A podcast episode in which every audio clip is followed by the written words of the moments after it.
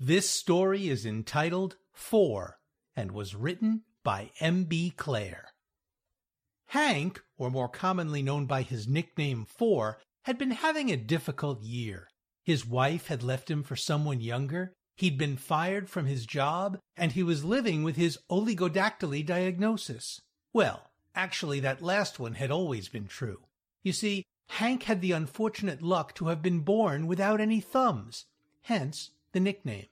Thumbs, or more specifically his lack thereof, had been a constant theme in his life. He'd been made fun of ever since he could remember. Even his ex-wife used to force him to wear gloves whenever they went out to nice places. He'd always felt cursed, constantly blaming his abnormal hands for everything that went wrong in his life. Looking back, Four had to marvel at the irony of the event. It was as if God himself had planned the entire thing just for a laugh. But to fully appreciate it, we have to go back to that day, the day that won Four a $10,000 lawsuit. Four poured himself another mug of coffee. He had a job interview at noon and had spent all morning stressing about it. His nerves were on edge as he read through his notes for the millionth time.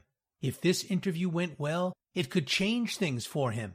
Having a purpose again, a reason to put pants on every morning, was something he desperately needed. With his confidence so low, he'd barely left the house in weeks. His personal hygiene had been really taking a hit. But here he was, showered, freshly shaved, and dressed in his best suit. As Four grabbed his keys and coat, he noticed the red numbers on the clock displaying 1111. Make a wish. As a reflex, his mind went straight to thumbs. Glancing down at his hands, he decided to focus on something a little more realistic, nailing this job interview. With that optimistic thought in his head, he headed out the door. Four stopped to buy a soft pretzel and soda on his walk home from the interview. Chewing slowly, he thought about how horribly the meeting had gone.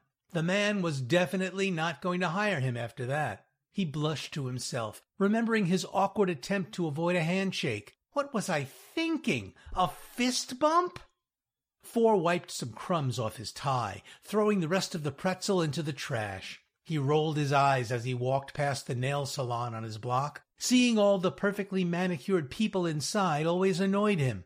Cracking open the tab of his Coke, he lifted it to take a big gulp. Four paused, furrowing his brow. He peered into the can before laughing aloud to himself, You've got to be kidding me. And there it was. Floating at the top of his drink, a thumb.